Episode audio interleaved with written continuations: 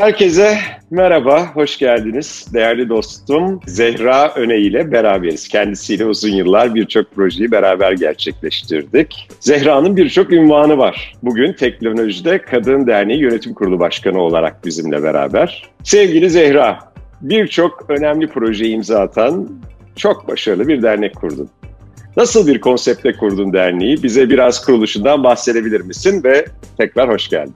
Hoş bulduk Koraycığım. Öncelikle seninle böyle bir sohbette olmayı çok özlemişim, çok mutluyum. Çok teşekkür ediyorum davetin için. Teknolojide Kadın Derneği benim hayatımda herhalde bir son nokta diyebilirim. Yani bütün bu zamana kadar teknoloji sektöründe yaptığım çalışmalar ki 2000'li yılların başından itibaren biliyorsun teknolojideyim ve özellikle dijital mobil tarafta, özellikle telekomünikasyonda ve ilkleri yapacak şekilde yani pazara da yön veren şekilde ve ARGE'deyim. Yani mutfakta ürün yaparak, servis çıkartarak, tüm yenilikleri önce deneyerek, ondan sonra uygulayarak hummalı bir çalışma yapıyorum. Bütün bu süreçler zarfında da hani işten başımı kaldırıp da bu sektör nasıl gidiyor, nasıl ilerliyor? Acaba insan çeşitliliği var mı? Yeteri kadar teknolojide insan var mı? Bakma fırsatım olmamıştı. Koraycığım ama 2017 yılında birden Bilipar bu artırılmış gerçeklikle ilgili Türkiye'ye getirdiğim biliyorsun Bilipar Türkiye. Onun Silikon Vadisi'nde bir e, Exco komitesinde yer aldım ve sık sık San Francisco'ya Mountain View'de olup orada e, bu teknolojiyi geliştiren arkadaşlarla olunca şunu fark ettim.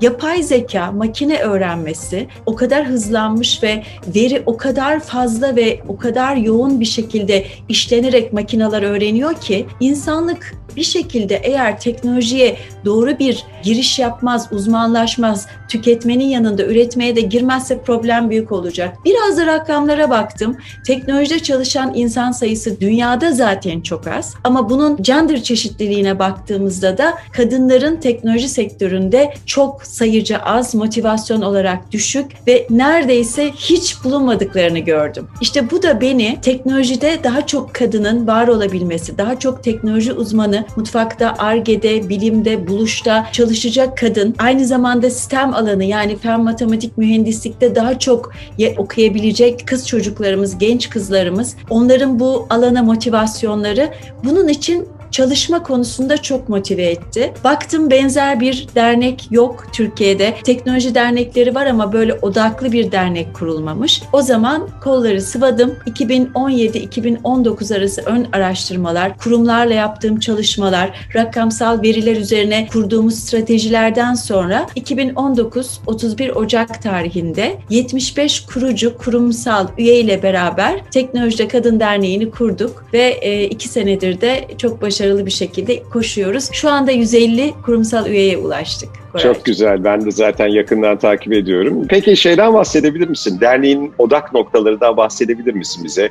Özellikle geçtiğimiz yıl imza attığınız en önemli projeler neler oldu? Şimdi biz kurulur kurulmaz önce etik değerlerimizi bir nasıl olacağız? Biz nasıl bir dernek yapısı olmalıyız? 21. yüzyıl teknoloji çağı, antroposen çağı, insana yatırım yapıyoruz. Bilimde ve teknolojide yetkin, yeterli, vasıflı insan kaynağı yaratmayı hedefliyoruz. O zaman biz nasıl bir yönetişim biçiminde olmalıyız'a karar verdik ve şöyle dedik. Bu çağın isterleri hızlı, çevik olmak, şeffaf olmak, etik olmak, değer teklifleriyle gelmek, dünyanın sürdürülebilirliği açısından değer teklifleriyle gelmek, cinsiyetçi ayrımlara asla girmemek, insanı bütün sahiplenmek ve bir yandan da hakikaten World Economic Forum'unda 2020-2021'de ısrarla söylediği Great Reset yani bildiğinizi unutun ve yeniden başlayın, yeniden açın kendinizi ve Wake Up Call yani bu bir uyanış çağrısı insanlığa. Eğer yeterli önlemleri almazsak dünyanın sürdürülebilirliği, insanın geleceği çok büyük tehlikede. Uyan, farkında ol ve kendini değiştirerek bu dünyayı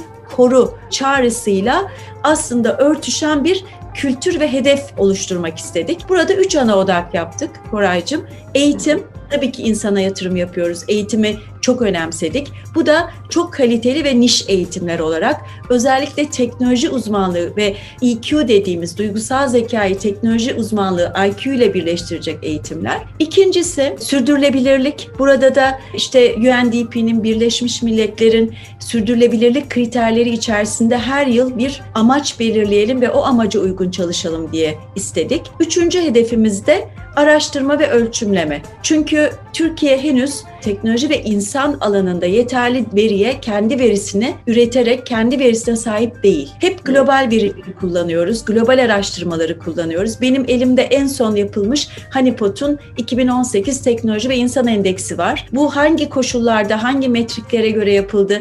Bizim lokal e, kültürümüzü ya da lokal yöntemlerimizi içeriyor mu? Bu anlamda da araştırma ve ölçümlemeyi de benimsedik ve bu üç hedefe odaklandık. Burada eğitimde e, şöyle bir çalışma yaptık. Dedik ki biz baştan uca bir şey yapalım. Yani bizim çağırdığımız üniversite son sınıf, e, üniversiteyi bitirmiş iş arayan ya da yeni mezun olmuş birkaç yıl ama uzmanlığı geleceğin mesleklerine yetmeyecek olan gençlerimize buna da bir kota koyduk. Dedik ki %80'e %20 yapalım, %80 kadın çağıralım, %20 erkek çağıralım ama şarta göre bazen esneriz, 70'e 30, 40'a 60 da yaparız dedik. Böylece o cinsiyetçi bakış açımızı da ortadan kaldırmış oluruz diye düşündük ve baştan uca bir eğitim sistemi hazırladık. Bir akademi kurduk, VTEK Akademi. Burada akademinin başında bir sınavla çağırdık gençlerimizi. HackerRank bir analitik bir zeka sınavıyla çağırdık. Buradan yüksek not alanları akademiye aldık. Önce yetenek eğitimleriyle başladık. 21. yüzyılın yeni gelmesi gereken yetenekler bunlar. İçinde duygusal zeka var, sokratik diyalog var, mindfulness var. Her yer TED sahnesi gibi özgüvenli sunumlar yapıp kendini ifade edebileceğin ya da yabancı dil gibi seni İngilizce'de, Fransızca'da, Almanca'da geliştirebilecek alanlar var. Böyle bir yetenek eğitimiyle başlatıyoruz programı. Arkasından Güzel. teknik eğitimlerimiz devam ediyor. Teknik eğitimlerimiz gayet aslında çok geleceğin teknolojileri yani yapay zeka, makine öğrenmesi, bulut, artırılmış gerçeklik, sanal gerçeklik, nesnelerin interneti ve edge computing'in ihtiyacı olan altyapıdaki çeşitli eğitim, teknik eğitimler, işte Java, .NET, Python, SQL, veri tabanı uzmanı, robotik süreç otomasyonu, veri bilimci, test mühendisi, iş analisti, e-ticaret uzmanları, pazarlamada teknoloji uzmanları, siber güvenlik, bütün bu alanları kapsadık. 15-16 başlığı sahiplendik ve teknik bölüm geliyor. Burada teknik eğitimler. Sınıflarımız canlı, hocalarımız online ama dersi veriyorlar. Tamamen bir sınıf düzenindeyiz. Kameralar açık. Teknik eğitimler ve uygulamalı eğitimler. Yani eğitim alıyorsunuz, uyguluyorsunuz. Tamamen aslında pratik ve çabuk öğrenmeye, sürekli öğrenmeye açık eğitimlerimiz. Bitişte yine skill eğitimimiz devam ediyor. Yetenek eğitimlerimiz var. Sonra mezuniyet ve sertifikasyon. O eğitim nasıl bir sertifika gerektiriyorsa onu veriyoruz. Arkasından mentörlük, koçluk ve sonra da BTEC HR dediğimiz bir sistemde de bu arkadaşlarımızın işe yerleştirmelerine kadar yapıyoruz. Bu gençlerle yaptığımız program. Bir de kurumsal firmalardaki orta ve üst yönetimde olan kadın yöneticilerin özellikle yapay zeka makine öğrenmesiyle ilgili konularda uzmanlaşarak kariyer rekabetinde eşitlenmesini sağlayacak eğitimler veriyoruz. Şu ana Çok kadar güzel. 800 öğrenciyi mezun ettik. Bunların ne da güzel. 70'ini işe yerleştirdik. Dolayısıyla çok başarılı bir süreç orada devam ediyor. Sürdürülebilirlik tarafında bir projemiz var. Bu yıl UNDP'nin sürdürülebilirlik hedeflerinde açlığa son Zero Hunger projesini sahiplendik. Burada bu projeyi öne çıkarttık ve tarımda teknolojik ve inovatif çözümler diye bir yarışma açtık.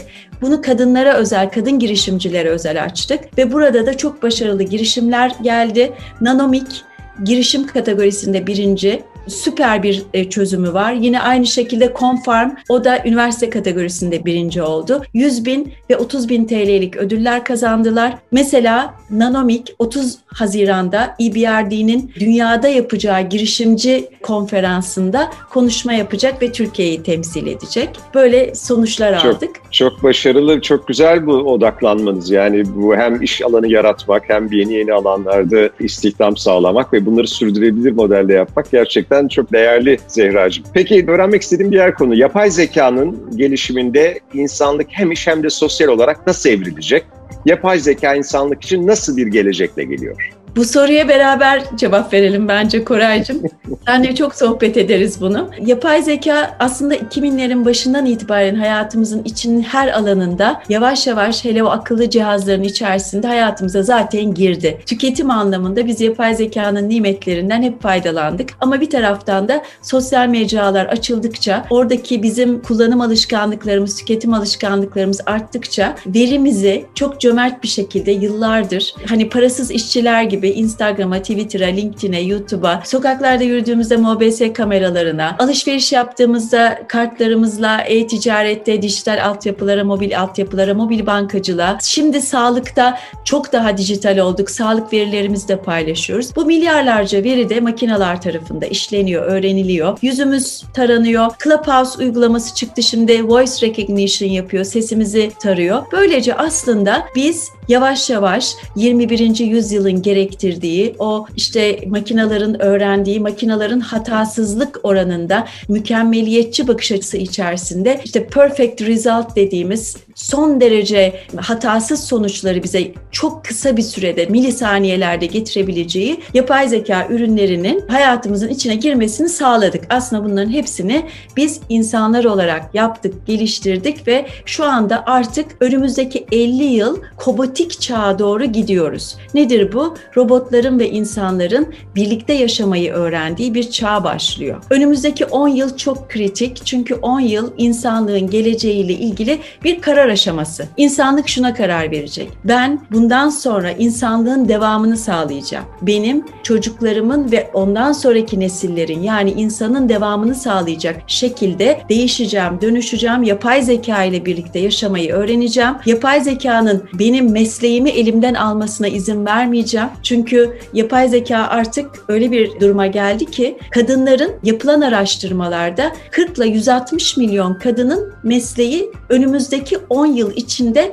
tamamen değişecek. Yapay zeka bu meslekleri alacak. Bu kadınlarımız atıl kalacak. Diğer taraftan beyaz yaka CEO'lar. Onların tamamen meslekleri, kariyerleri yapay zeka ile dönüşüme uğrayacak. Bununla ilgili yapılan çok ciddi çalışmalar, raporlar var. Burada da yine sadece mavi yaka değil, beyaz yakanın da hayatı yapay zeka ile çok değişecek. 40 ile 90 milyon arası yepyeni uzmanlık giriyor hayatımıza. Bu uzmanlıklar bugün yapmadığımız şeyler. Mesela akıllı şehirler, siber şehirlerdeki siber güvenlikle ilgili bir yığın iş meslek gelecek hayatımıza. Her şeyimiz akıllı olduğunda nesnelerin internetiyle, işte telefonumuzla, arabamız, evdeki buzdolabı, market, her şey birbiriyle konuşmaya başladığında insanın fonksiyonları, insanın gerekliliği azalıp daha çok otomasyon ve makinelerin gerekliliği diliyle onları yönetecek akıllı insanlar, duygusal zekası, akıl zekası yüksek insanların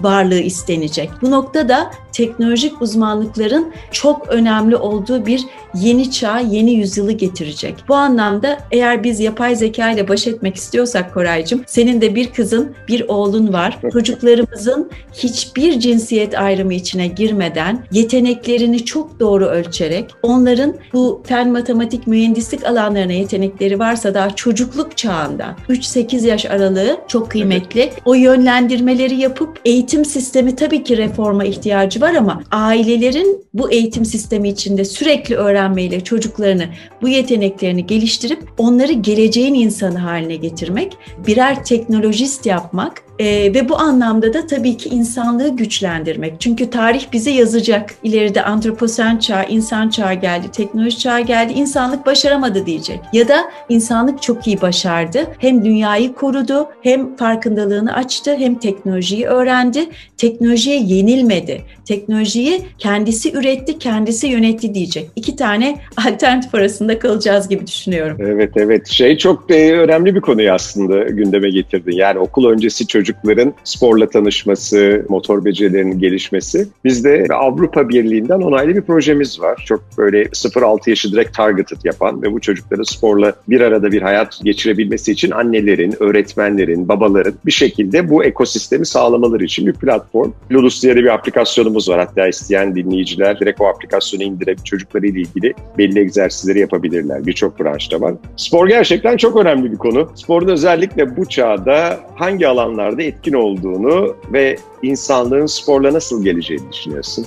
Şimdi ben o kadar bu konuda yanlıyım ki Koray. Bir kere kendim çocukluktan itibaren spor yapan bir insanım. Birçok spor dalında branşlaştım. Hatta lisanslı oldum. Mesela lisanslı yüzdüm, at bindim. Basketbol ve voleybolu e, okul takımlarında oynadım ama lisans almadım. Çünkü orada da handbolu seçtim kendime kalıcı spor dalı olarak ve burada da 15 sene handbol oynadım. Şunu söyleyeyim. Bugün ben bensem, vücut disiplinim varsa, hayat enerjim varsa, karar alma yeteneklerim, risk alma yeteneklerim, dayanıklılığım yani o resilience diyorlar şu anda bu çağın en önemli konusu. İç dayanıklılığım varsa, sabahları çok e, dik kalkıyorsam yatağımdan, enerjik kalkıp hayata girebiliyorsam bence ben bunu tamamen gençlikte yaptığım spora borçluyum. Sonra da devam ettiğim spora borçluyum. Yani sporun bir insan üzerindeki etkisi beden, beyin ve ruh anlamında işte tam bu çağın gerekliliği olan insanı yaratıyor. Belki ara çağda yani 20. yüzyıl içerisinde sporu biz yeteri kadar anlatamadık, ifade edemedik ama artık bu çağ 21. yüzyıl öyle bir insanı tanımlıyor ve tarif ediyor ki o tarif edilen insan o sporun verdiği bütün o özellikleri taşıması gereken insan.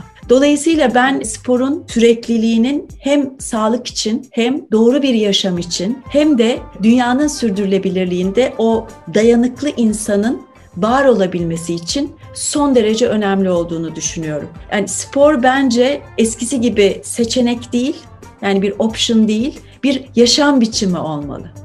Yürekten katılıyorum. Bizler de zaten hani sporun hep içinde olduk. Şimdi de işte bizim bizden sonra gelecek olan nesilleri de sporla beraber büyütebilmek, onların da hayat stili olsun diye birçok gayretimiz, enerjimiz de var. Şimdi bu tabii teknoloji geliştikçe biz mesela çocuklarımızı yeteneklerine çok bakmadan spor dallarına veririz. Hani futbol oynasın süper, harika bacağı var futbola gitsin. Veya basket oynasın boyu uzasın. Şimdi bütün bunlar aslında çocukların doğru yetenekte oldukları spor dalını bulmalarını zorlaştırıyor. Halbuki artık teknoloji şöyle bir şey yapıyor. Çocuğunuzun DNA testini yaptırdığınızda spora özel olan DNA sonuçlarını alma şansınız var. Ve burada diyor ki size senin çocuğun basket oynayamaz. Verirsin ama başarılı olamaz, hiç yükselemez. Ama senin çocuğun çok güzel judo, karate yapar. Çünkü kas yapısı, DNA yapısı, gelişimi bu spor dalına müsait diyor. Şimdi bunu yapan çok iyi şirketler var. Çok pahalı bir servis de değil. Birkaç bin liraya yaptırdığınız Türkiye'de laboratuvarlarda yaptırdığınız bir testle bütün o DNA'nın içerisindeki o sporla ilgili olan sonuçlar çıkıyor ve siz çocuğunuzu o 0-3 yaş, 3-8 yaş dediğim o doğru aralıkta sakatlamadan, yanlış sporlara yönlendirmeden, spordan soğutmadan vücudunun uygun olduğu branşı bulabiliyorsunuz. Dolayısıyla ben ailelere çok tavsiye ediyorum. E, geleceğin trendi bu. Vücudumuzu tanıyarak spor yapmak. Bu anlamda bu tip bir faydayı da paylaşayım istedim. Çok değerli. Onun iletişim bilgilerinde yayın sonrası ben senden rica edeyim. İki çocuk büyüten bir baba olarak burada Tabii çok ki. iç içeler. Peki son olarak sen nasıl bundan sonraki süreçte geleceğini planlıyorsun? Gelecek için hayal ettiğin çalışmalar ve yenilikler var mı? Ortaya nasıl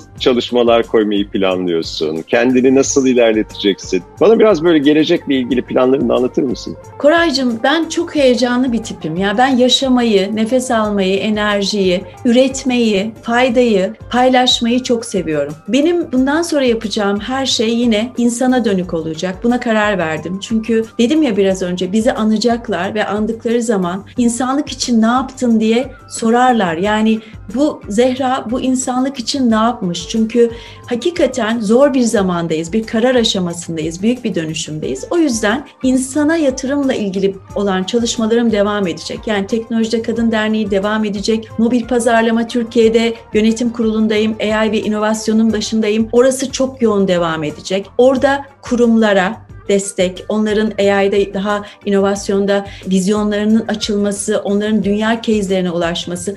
Teknolojide Kadın Derneği'nde keza 100 bin hedefimiz var. 100 bin yetenekli, vasıflı insan yetiştirme hedefimiz var. Orada devam edeceğim çalışmalarıma. Bu yıl tarım işlemiştik. Önümüzde yani 2021 konseptimizde su. Suyun üzerine gideceğiz bu yıl. Yani su kaynaklarımızı korumak, doğal sularımızı koruyarak su kaynaklarının bize yetecek şekilde korunmasını sağlayacak bir projeye giriyoruz şu anda. Buna da çok kıymet veriyorum su ve enerji. Ben sürekli öğrenmeye devam edeceğim Koray. Çünkü bilmediğimiz, gelecekte gelmesini potansiyel bildiğimiz ama içindeki sistemlerin nasıl olacağı ile ilgili şimdi simülasyon ve yeni projeler oluşturmamız gereken süreçteki çalışmalarıma devam edeceğim. Mesela artırılmış gerçekliği de Türkiye'ye biliyorsun ben getirmiştim ilk. Evet. Ve ondan evet. sonra o teknoloji şu anda geleceğin teknolojisi oldu ama Türkiye bu konuda deneyimli oldu. Yine geleceğin dizaynı için bu blockchain, işte nesnelerin interneti, edge computing, toplum 5.0'ın oluşturulması buralardaki vazifelerime devam etmek istiyorum. Yeni yaşam modelleri, yeni iş modelleri, bu yeni teknolojilerin işimize, hayatımıza, sosyal yaşantımıza uyarlanması. Bu anlamda o yeni modellerin basit dille insanlığa anlatılması, kavratılması, küçük küçük model çalışmalar yaparak pazarın bu teknolojilerle birleşmesini kolaylaştıracak projeler, işler bunlar üzerine odaklanmak istiyorum. En büyük hayalin ne diye sorarsam belki bir evet. gün Evet. Belki bir gün seninle birlikte senin o pozitif enerjin, muazzam yapıcılığın, network'ün, o e, gerçekten insanı çok iyi bilen yaklaşımınla ben bir böyle e, global bir köy kurmak istiyorum. Her şeyin teknolojik ama insansı olduğu, içerisinin çok inovatif, çok mutlu, çok yaşamayı doğru bir şekilde yönetebilen insanlardan, gençlerden oluşmuş global bir köy kurup burada hakikaten o hayal ettiğimiz ideal yaşam şeklinin teknolojiyle nasıl beraber bütünleştiğini ve teknolojinin o karanlık tarafının olmadığı, insanlığın teknolojiyle beslendiğini gösterdiğimiz bir örnek köy kurmak istiyorum. İnşallah bunu yapabilirim. Önümdeki 10 yıl ee, en büyük hedefim bu. Öyle bir şey başarıyor olursam da zaten senle, senin desteğinle yapmayı da çok isterim. Güzel sözlerin için çok teşekkür ediyorum. Seninle tabii bir her projede beraber gönülden olmak isterim. Çünkü hani bir şeylerin başlangıcından getirdiğin noktalar belli. Çok azimli ve motivasyon yüksek. Dolayısıyla beni şimdiden o projenin içinde düşünebilirsin. Harikasın. Ee, Zehra'cığım her zaman seninle sohbet çok keyifli. Artık diyorum böyle fiziki bir ortamda da beraber buluşuruz, görüşürüz. Çok, çok teşekkür ediyorum katıldığın için. Sevgilerimle haberleşmek üzere. Görüşmek üzere. Ben teşekkür ederim Koraycığım. Görüşürüz. Hoşçakal. Hoşçakal.